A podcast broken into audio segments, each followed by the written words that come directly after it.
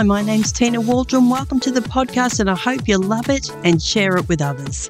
This podcast is all about evangelism and mission, sharing Jesus in natural ways, in ways that we can all do. I interview people right across Australia and also overseas to hear what's working and how that ultimately applies to our lives, no matter who we are. Some weeks I jump on and do a little teaching myself. I hope it's helpful for you. Don't forget to check out our other free resources on our website. Now, let's get into this week's episode. Welcome to the Win Win Evangelism podcast. My name's Tina Waldron from Evangelism in Australia. I have an exciting, exciting discussion for you today. I'm talking with Dr. Kameel Majdali from London, and he is from Teach All Nations. We're talking about Israel and neighbourly conversations. Welcome to you, Kameel. Hello, Tina, and God bless Australia and anybody else that's listening to this podcast. It is brilliant to have you along. For those that have never heard of Dr. Kameel, Kameel actually grew up in Los Angeles. He is born to Arab American parents and he went to the Middle East and did a master's degree there and preached his first sermon on Mount Zion. He truly has a global ministry, 25 plus years traveling the globe and very much talking into this space of the Middle East and end times. A, a true expert. I've lots of people on the show, but truly, truly an expert in this space. Kameel, tell us a little bit about your background, particularly, you know, what's your connection then to being on the ground in Israel? My connection is that I, as a young born again Christian, being born and raised in the United States and thoroughly Americanized, gave myself for mission at a mission conference in the church.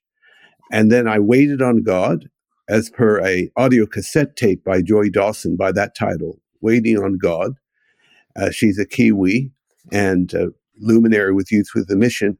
I did exactly what she said because she's very practical, being from this part of the world. And next thing I knew, I ended up in Jordan, Israel, and Egypt, and then eventually ended up in Israel studying at a master's level. Incredible.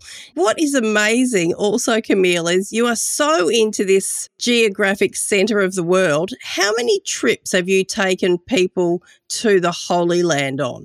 Just Holy Land tours alone have been like about 44, but that's not counting the many visits and the sojourn I made when I was younger. And of course, that's where I met my wife, Leanne, from Geelong, Victoria. I met her in Jerusalem. It sounds very fairy tale like, but uh, let me tell you, it was very real. Just incredible. I, I don't know anybody on the planet, Kameel, that has been in the nation of Israel so many times that knows so much about the country from a Christian perspective and a secular perspective. Let's just talk about Israel. So, what I want to do is, I want to get some basics. We could have a six year conference with you, Kameel, and dive fully into everything that you know. What I want to do is try and get things down to a simple level here today so that I myself and others have some basic understandings that we can share and engage with our neighbours that may raise these Christian concepts. Israel's not just a special place for the Christians, it's actually a holy space, isn't it, for many faiths? Tell us a little bit about that. Well, depending on who you're talking to, where the land itself has a lot of attention by God in Scripture.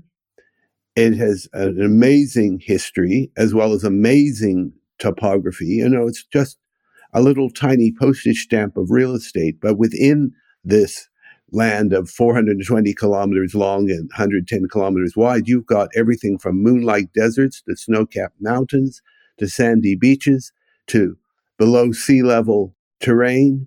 The Jordan Valley is below sea level, Sea of Galilee is below sea level, Dead Sea is the lowest point on the face of the earth.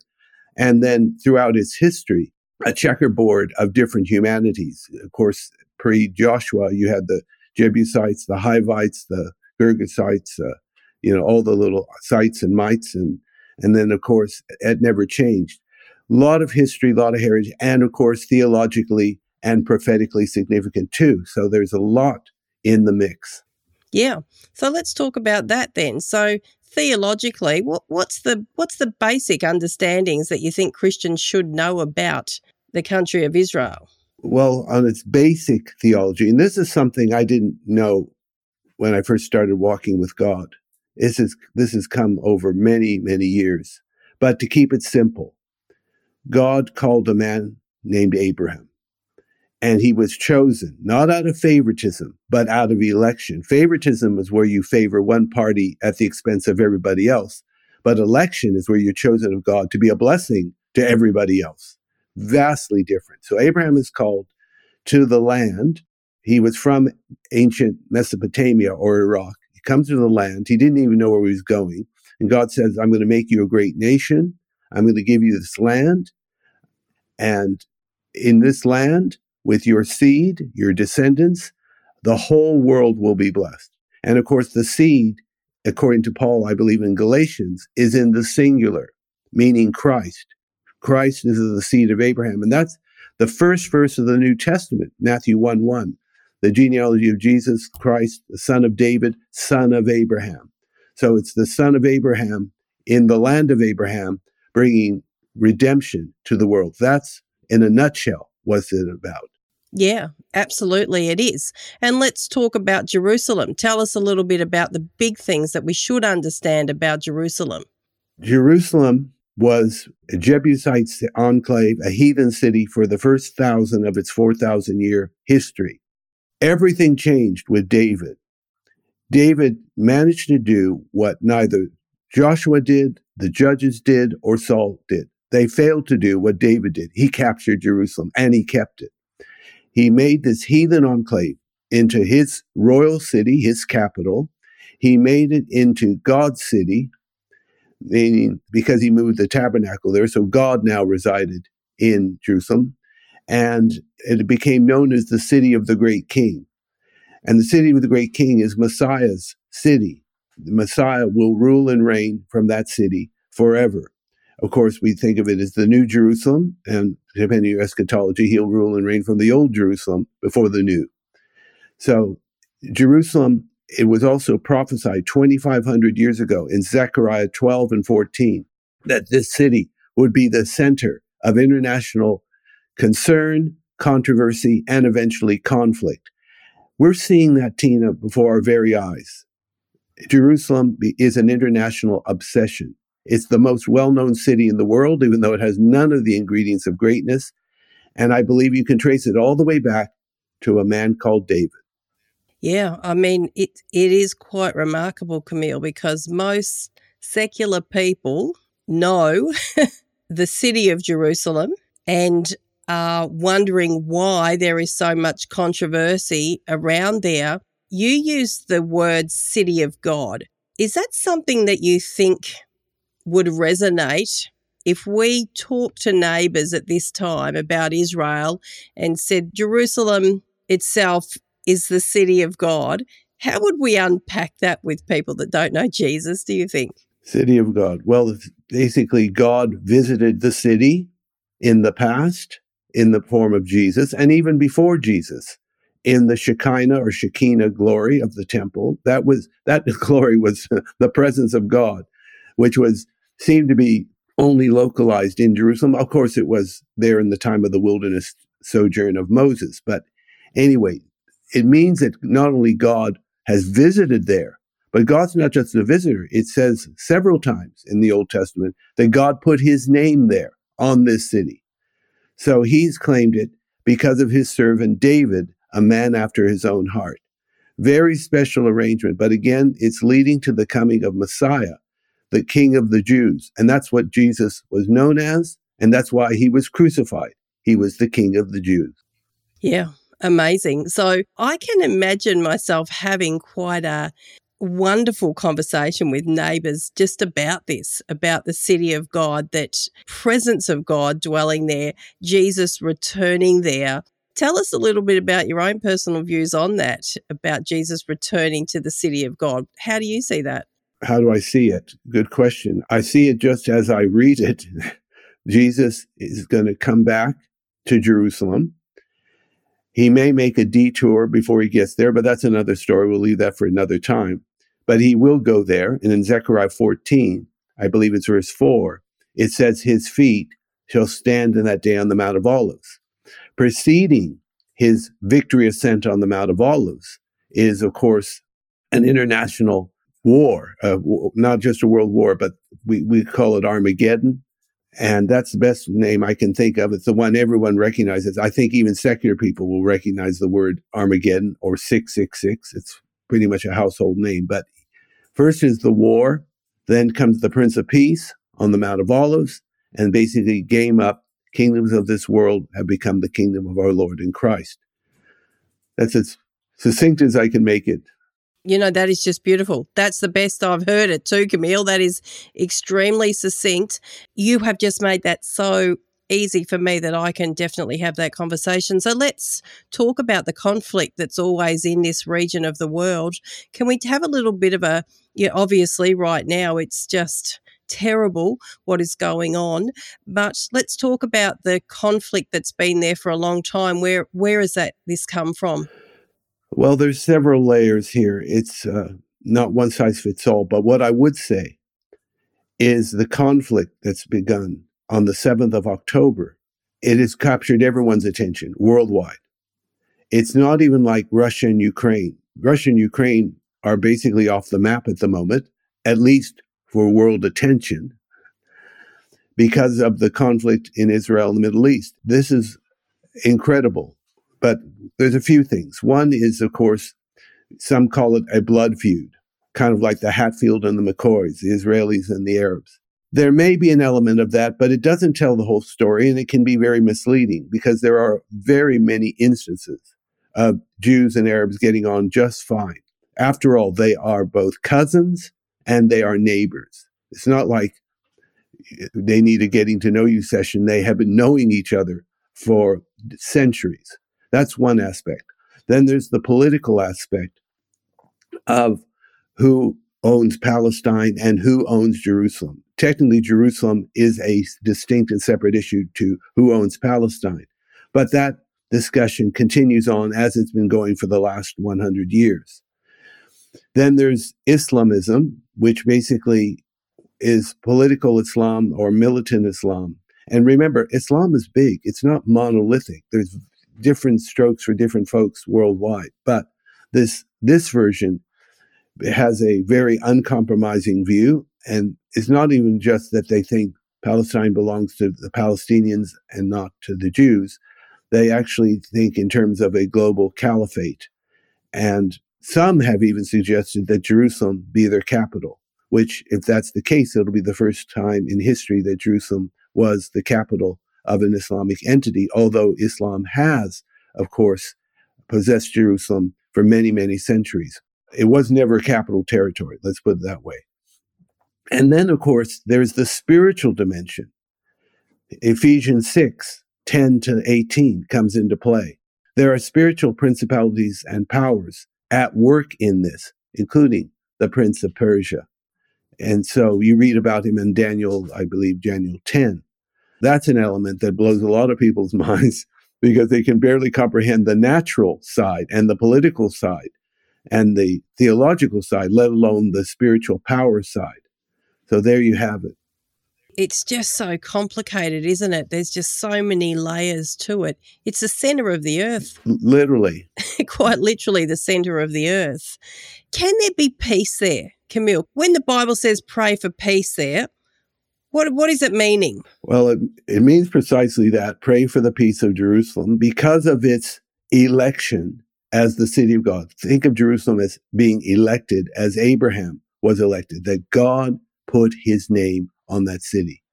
And he sent his son to that city, first to die for our sins, and the second time around to rule God's kingdom, because that's God's agenda ultimately, anyway, Tina, is a kingdom, his kingdom.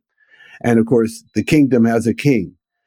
And the king is, of course, Jesus, son of David, son of Abraham, son of God.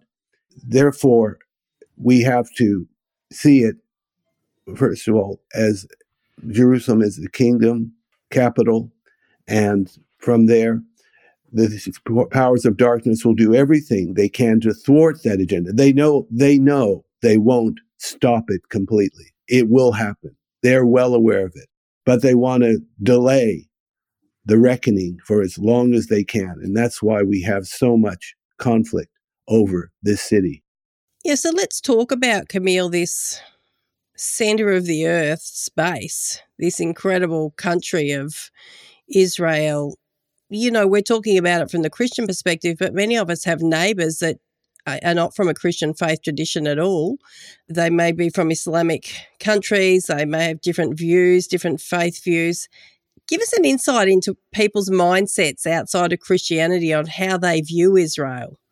All right, people from outside of Christianity, how they view Israel. Well, first of all, they're all aware there is an Israel because of its high profile in global news as far as how they understand it, I think they don't understand it very much. They know it's a point of conflict. They know it's a tourist destination.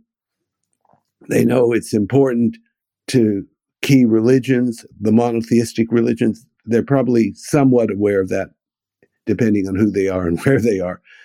But as far as the details, no, they wouldn't be aware. And frankly, many Christians aren't either. However, uh, name recognition, number one. I, I, think of a story of a former prime minister of Israel, Golda Meir, who, before she was a prime minister, she went on a goodwill journey to Africa, representing the Israeli government. And she told the Africans, I don't know what country, and it was probably in the 1950s, but she told the Africans she was from Jerusalem. And they stepped back in awe. Jerusalem. You're from Jerusalem? Isn't Jerusalem in heaven? so that was an African version in the 1950s.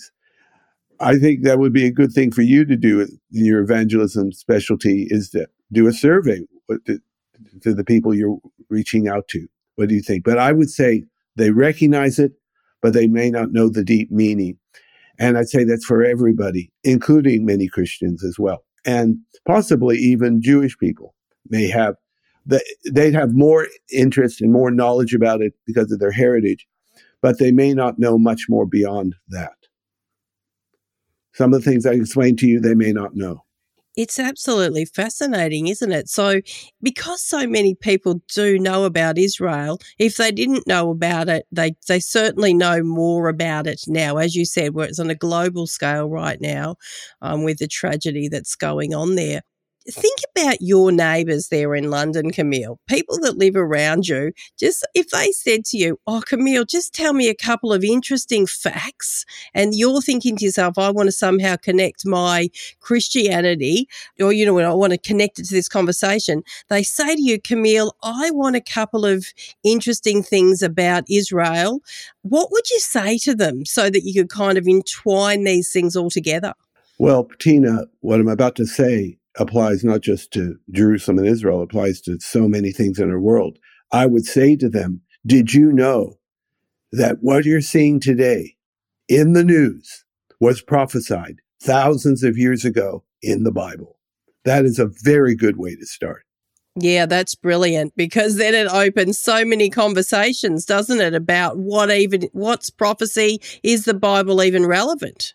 Right. Well, let me give you a quick example. Mark Twain, the famous American author, made a pilgrimage to the Holy Land in 1867. Back then, it was run down, it was depopulated, it was in rack and ruin. And he comments about it, and he's very funny and he's very satirical. But he said that the land itself was sunburnt, brown, heartbroken. Jerusalem was a chicken coop, upended on its side. Who would want to live in this miserable place? something to that effect. And yet, if you had told him that the whole world would be focused on the city, United Nations resolutions, wars, rumors of wars, constant publicity, he would have laughed you out of the room. Who would care about this dust choked, flea bitten Ottoman village? If only he could see it now. Today, it is exactly as Zechariah said it would become a burdensome stone for all nations. And it is. It is the international obsession. They they they can't get sleep at night if you're working in foreign ministries because what do we do about the Jerusalem question? Why do they care? Because they believe it's the key between war and peace. If we can solve the Jerusalem question, we will have peace. And if we can't solve it, we're going to have not just a war, but a world war, which is what Zechariah 14 is about. Yep. It is a perfect opportunity, Kameel, to to be talking with people about that, to be raising that prophetic piece, what's been spoken about a long time ago about Israel and about Jerusalem. So let me ask you a question about the conflict that's now going on there. It astounds me that there is views out there that don't see this as wrong. You talk to us. Tell me what you think about what is going on there and the issue with Hamas? Well, you brought up a good point, Tina, and that is why doesn't everyone see it the way we see it? You've seen a barbaric invasion, civilians massacred. I won't even go into the details. They are horrific. It was, in many ways, the, the worst attack on Jewish people and death toll since the Holocaust, and some of the activities in that event were worse than what happened in the Holocaust, if that if that could be possible, and indeed it was. How do we understand it? Well, first of all, from the point of the radical Islamist, it makes perfect sense. And they celebrate what they believe is an attack on their eternal enemy. All right. Now, not everyone in Islam feels this way, of course, but there, that's some. But then you've got the secular left that is also rejoicing. Because let's face it, Tina, for the last few decades, we've had an infiltration of cultural Marxism in all the organs of Western society. It was, I have to say, it was a brilliant plan executed by Herbert Marcuse and his disciples like Angela Davis and Paulo Freire and all this. But what they did is cultural Marxism in a nutshell divides people up into the oppressed and the oppressor. The oppressors are the white male Christians. The oppressed is everybody else. Oppressors can do no good, and the oppressed can do no evil. So, therefore, this conflict and the rejoicing from the secular left is, of course, part of that whole deal. They see Israel as the oppressor, the, the Goliath. They see the Palestinians as the victims, the David. So they can't do anything wrong. They, whatever they're doing is because they've been oppressed. So it's really the oppressor's fault that this has all happened. This is a common refrain throughout so much Western, not even discourse, but screeching in the public square. So, two seemingly different points of view one is the Islamist, one is the secular left, but they do partner together and they uh, do have more in common than we realize. It is amazing just to even fathom that. I've spoken to Christians as well, um, Kameel, that aren't wouldn't see it as a tragedy, as as I would view it, and that's okay. I'm happy to listen to everybody's opinion, but I wanted to have a bit of a discussion today. Where is it heading? You yourself are saying, well, we're talking this Armageddon language. Um, are we that close to something like that, Kameel? What's your personal belief? That's an excellent question. My preliminary answer, which is subject to change, I go back to Matthew 24, I believe it's verse 6, where Jesus says, You will hear of wars and rumors of wars. That's for sure. We've been hearing that of late, and probably the war drums have beaten more heavily in the last couple years or so than I've heard probably my whole life, apart from a potential clash during the Cold War. And even when I grew up, there was no there was no imminent clash in the Cold War. So it's probably the worst in my whole lifetime as I hear right now. The second thing he says is, see that you be not troubled. Now, for the biblical Christian led by the Holy Spirit, they have every reason to hope despite the dire headlines because we have Christ, the living hope, and he's giving us an early warning service. It's called prophecy. He says, See that you be not troubled. These things must come to pass, but the end is not yet. This is what I call the great shaking. Hebrews 12, the end of the chapter.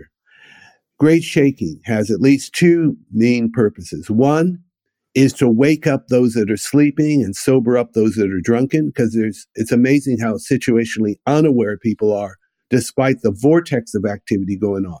The second purpose of the shaking, which is explicitly mentioned in Hebrews, is to make room for God's kingdom by removing the temporal realms. They're on their way out. They've been given their pink notice, and now the kingdom of God is coming in. These things must come to pass. The end is not yet. So that that verse, Matthew 24, verse 6, is what I would stand on at this present time. Yeah, that's a great answer. Thank you, Kameel. Oh, wow, this is a fascinating discussion. I'm going to ask you one final question, Kameel, as we finish up our interview here.